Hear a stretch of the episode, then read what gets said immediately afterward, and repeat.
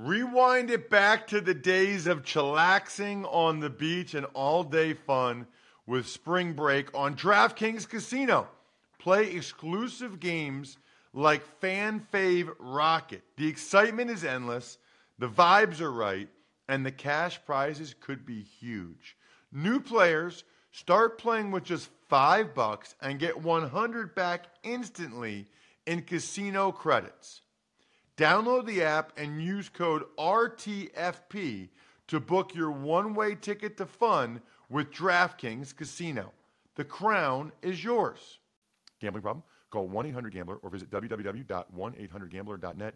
In New York, call 877 8 HOPE NY or text HOPE NY 467 369. In Connecticut, help is available for problem gambling. Call 888 89777 or visit ccpg.org. Please play responsibly on behalf of Boot Hill Casino and Resort in Kansas. 21 plus age varies by jurisdiction. Void in Ontario. Bonus bets expire 168 hours after issuance. See dkng.com slash football for eligibility and deposit restrictions, terms, and responsible gaming resources. It's the Ross Tucker Football Podcast. Oh, yeah, it is. But it's not just any Ross Tucker football podcast. It is a Wisdom Wednesday with my main man, Andrew Brandt. Oh my gosh. I can't believe I just did that. Albert Breer, not Andrew Brandt, Albert Breer. You know, I had Sports Illustrated in my head, and I'm so used to having Andrew come on. No, just listen to Andrew Brandt on the Business of Sports podcast. Listen to Albert Breer they're both AB initials on today's Ross Tucker football podcast. We don't edit. I'm not editing that. I don't care. I make mistakes sometimes. I do like nine podcasts a week. It happens. All you need to know is we're presented by DraftKings. Albert's the man. He'll be on momentarily.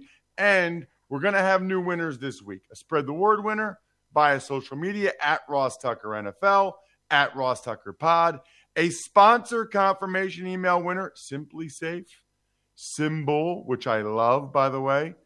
And then the YouTube shout out, which a lot of people really enjoy, youtube.com slash Ross Tucker NFL. Today's patron of the day, we're racking up the patrons, by the way. People, I know what you want. You guys all want to see the even money bets in black and white. Today it's Nathan O'Sullivan. Patreon.com slash RT Media is how you become part of our private Tuckheads Slack channel and how you end up getting all the even money bets. It's Big Show time. The Big Show. All right, you read him every Monday morning at a minimum. At least you should. It's MMQB over at Sports Illustrated. But really, everything he writes is excellent. I think he's the best out there right now. That's my personal opinion. But when you combine the inside uh, information, the insight, and the writing, I think he's the best guy out there. I think he's the best. And I read a lot. So you need to check him out on Twitter like I do at Albert Breer. Albert, always great to have you on the show. Really appreciate the time. I want to start. I guess you kind of made news this week, or you were in the news for your comment on mm-hmm. Trey Lance's reaction to Jimmy Garoppolo redoing his deal in San Francisco. I want to just kind of give you the floor. It feels like it's one of those where sure. you kind of need the floor to explain, you know, where you're coming from and what happened. Yeah, I mean, I, I, think word choice is obviously always important, right? Like, I it's what I do for a living. Um, you know, I say words, I report words, I write words. Um, and yeah, I, I think my word choice, and, and the only reason I think my word choice was poor here is I, I don't ever want to be climbing into a guy's head and I think to some degree that's what I did um, in in my column. And you know, full disclosure, that column is ten to fifteen thousand words a week, so there's just like a lot there. There are a lot of words there, and um, and so that's not an excuse at all. But um, you know, basically, like what I had heard about the Trey Lance situation and the communication between the Niners and Trey Lance um, was there was a very open line of communication and the Niners worked hard to make sure that he was on top of everything they did.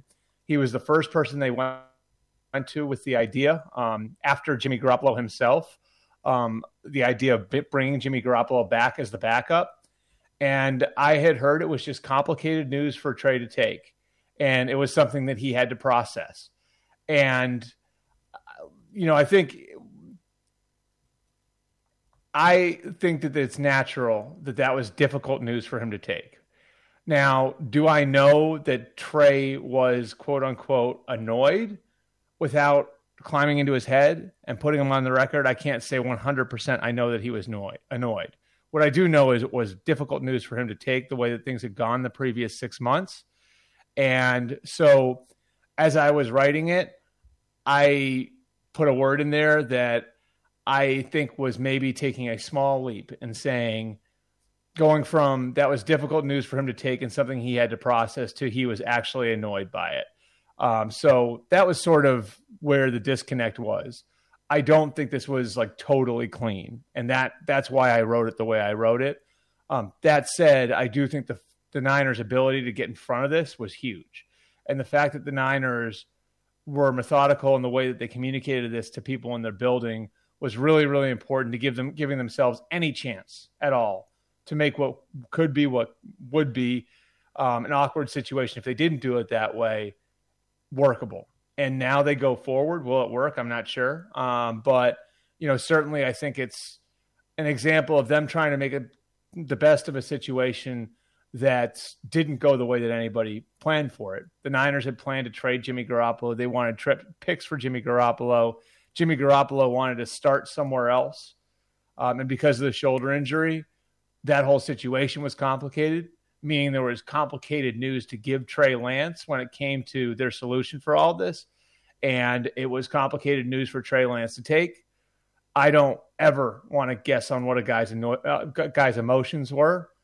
I think it was, but but I but what I can say definitively, and what people the people have told me is that it was complicated news for him to take. Okay, there's a lot there. So first of all, so no, sorry if you want all, me to like do my data dump there. There's my data dump. No, no, that was great. First of all, um, you're right. Unless you spoke to him or unless someone else used the word annoyed, I get it. Guess what? I'm sure he wasn't happy about it. It yeah. would be a little bit weird if he was happy about it. And by the it. way, that doesn't mean he likes the, it. That doesn't mean he doesn't like Jimmy either. It's just being annoyed with the situation. You know what I mean?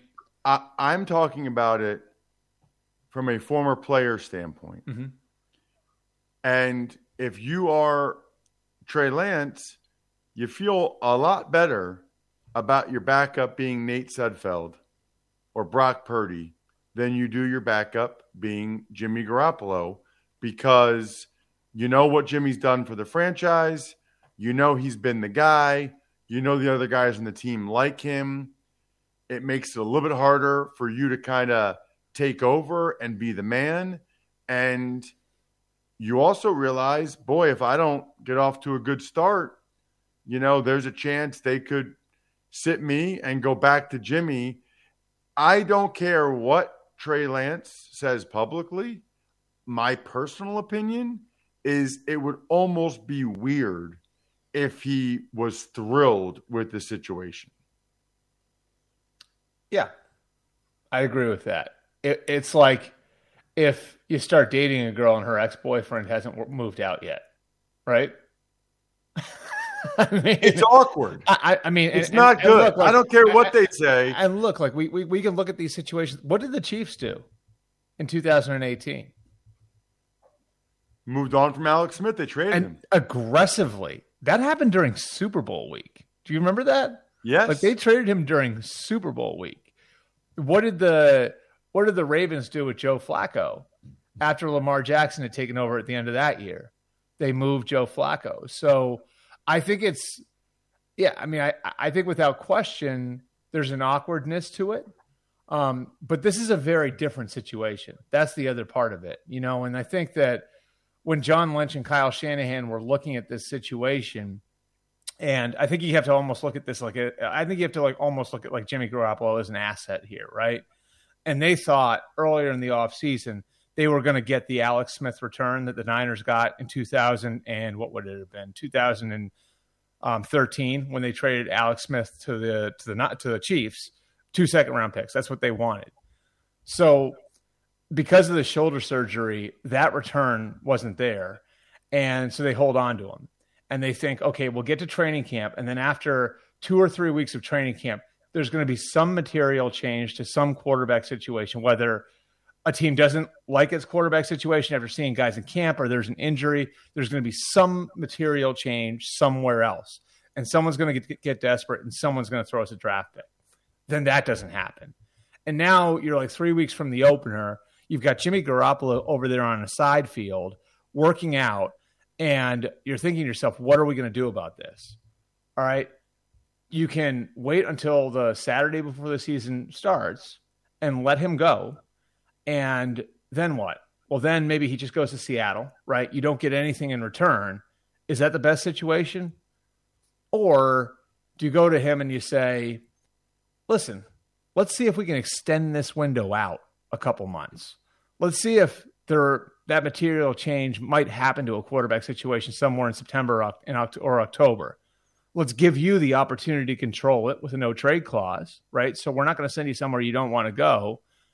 And even if it doesn't work out, if there's an injury here, two, three games you have to play, right? Like if Trey gets hurt and you have to go in there for a couple weeks, well, what better situation is there going to be to, for you to showcase yourself for what you can be in 2023 for some team than right here in an offense you know, throwing to George Kittle, Deebo Samuel, and Brandon Aiyuk.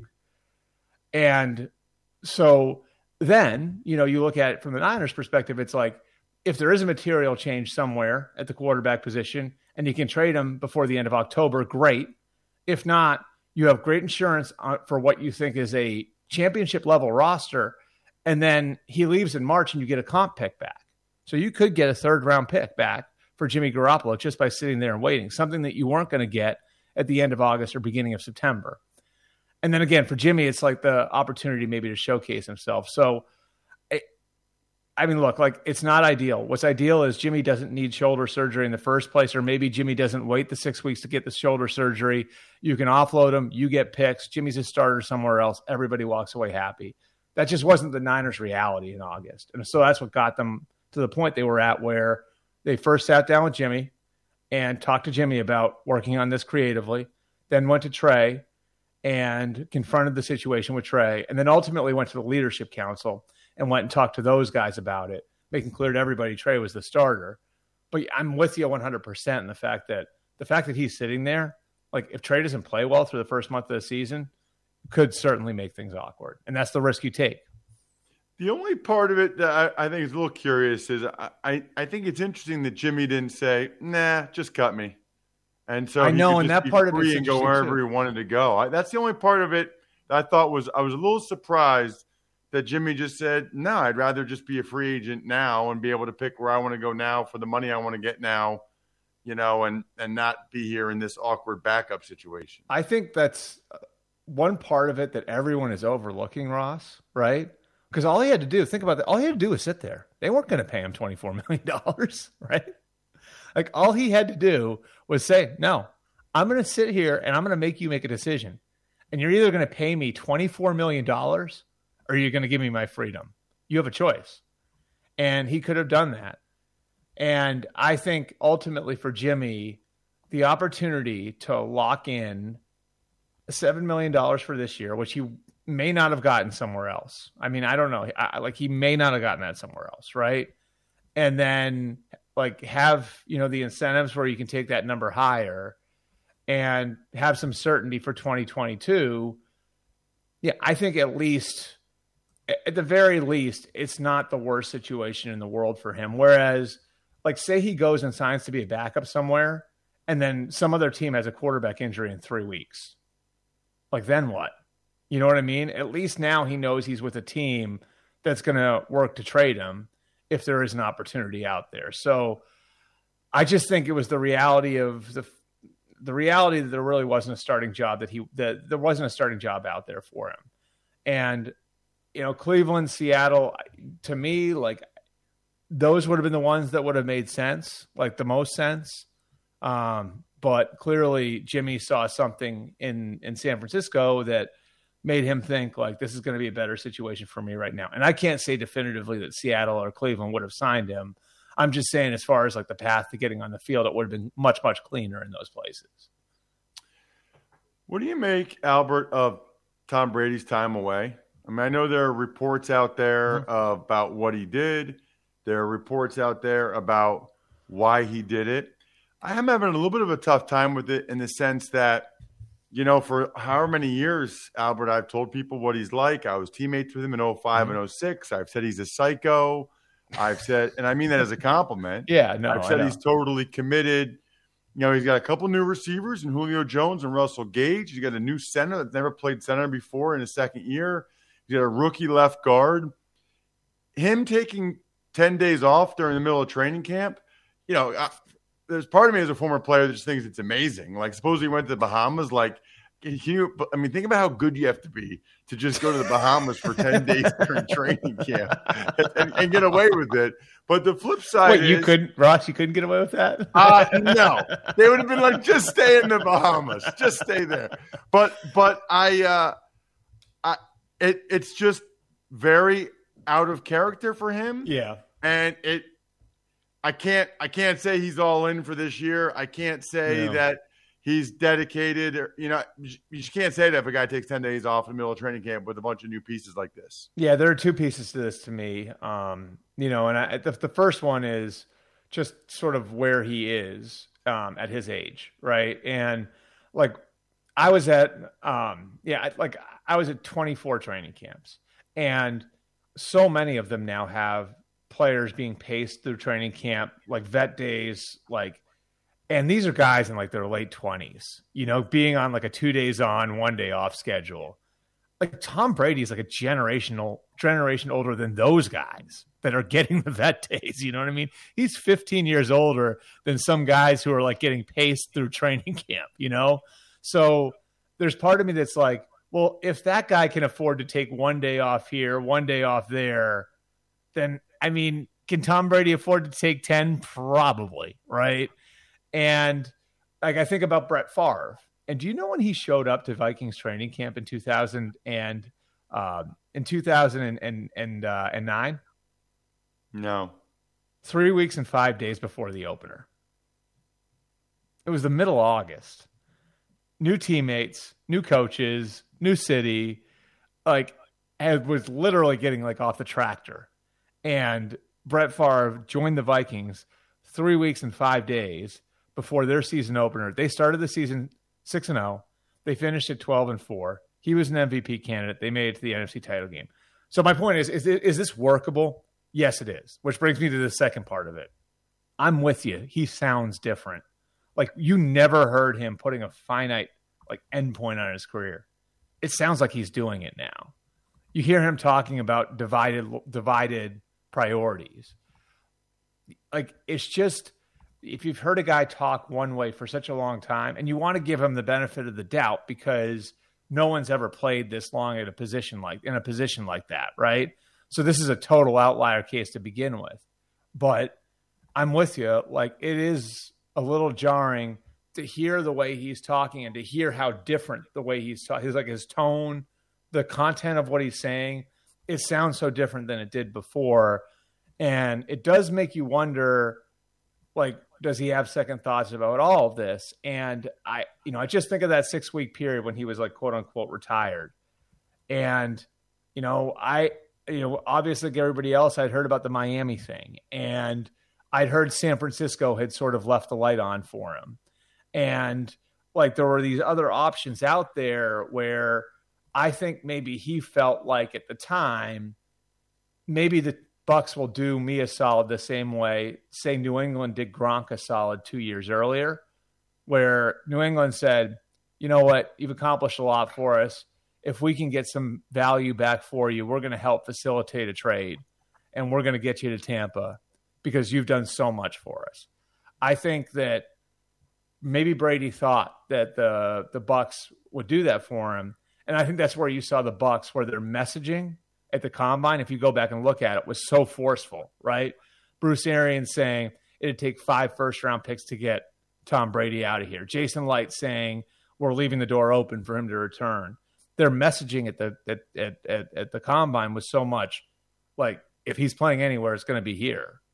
And so you sort of wonder how maybe that sent things sideways a little bit where the Bucs could get him back, but they needed to move heaven and earth to make it happen. Last question, Albert. Mm-hmm. Lamar Jackson. What's going to happen, man? I mean, we're. I think they set the opener as the deadline, right? We're kind of coming up against it. Is this going to get done, or is this going to be hanging over his head all season?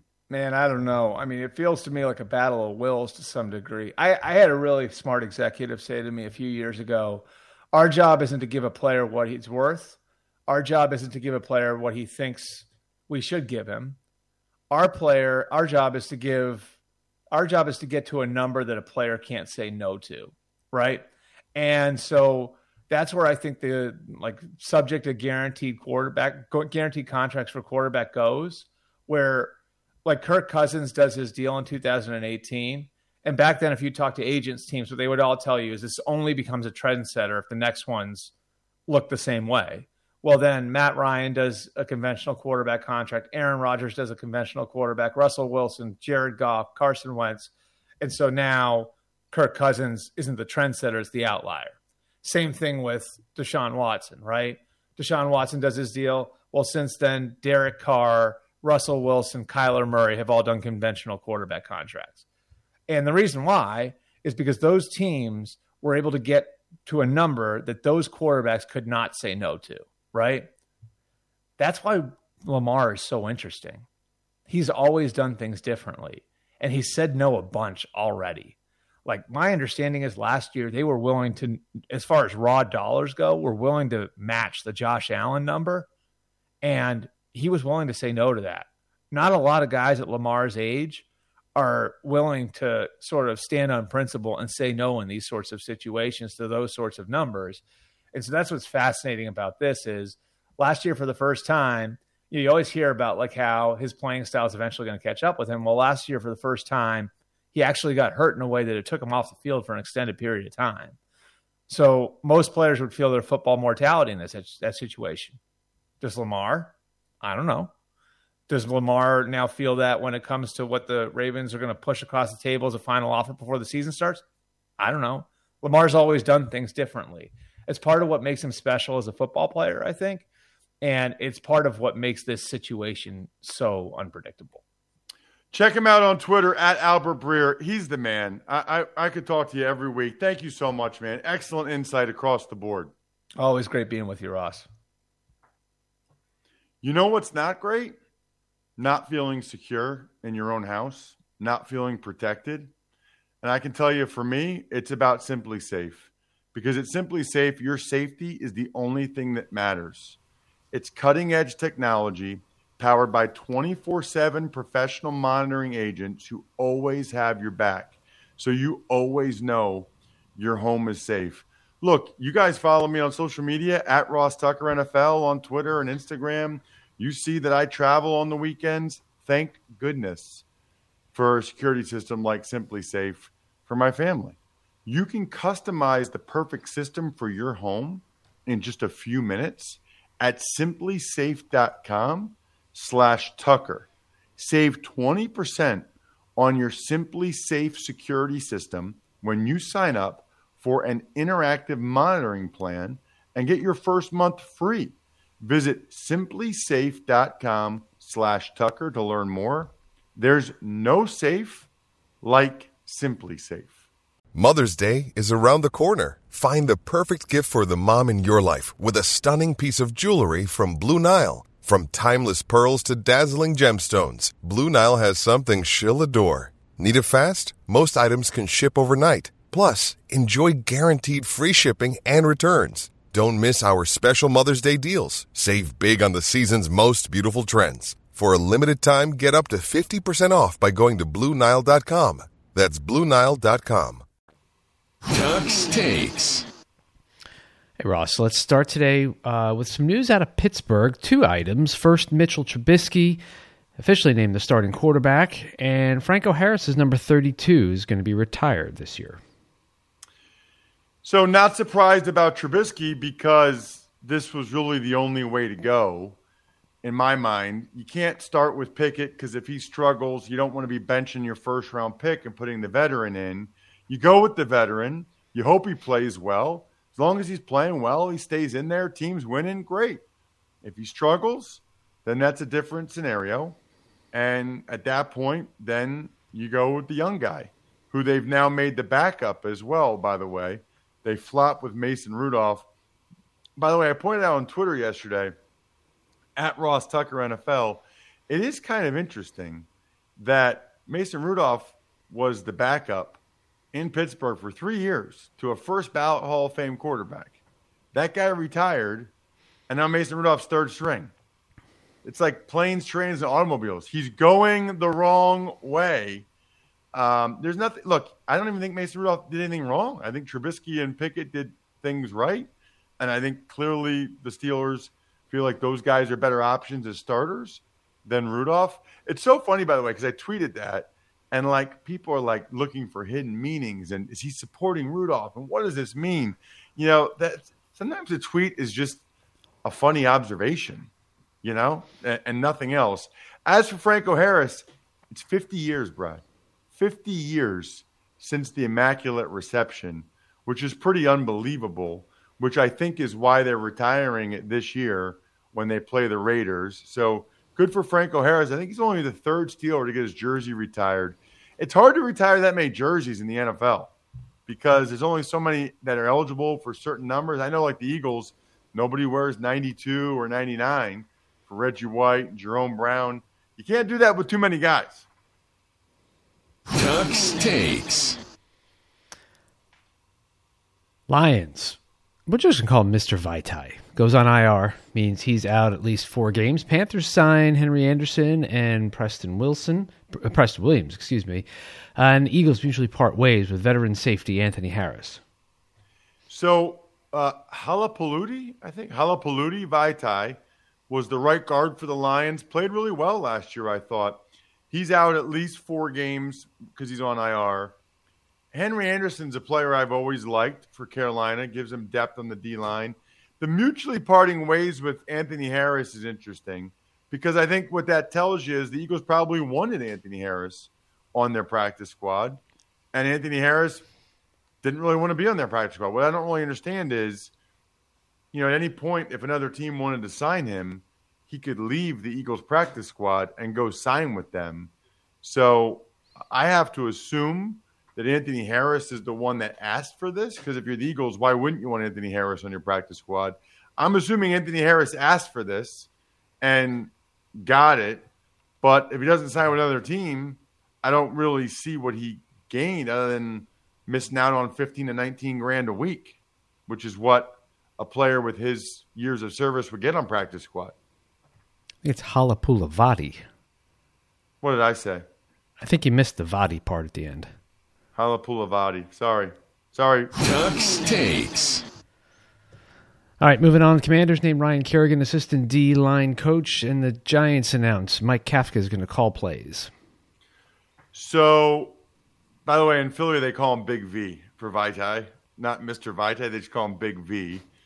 Um, I was being more formal, giving him a little more respect. That's all. Yeah, it's Kafka, not Kafka.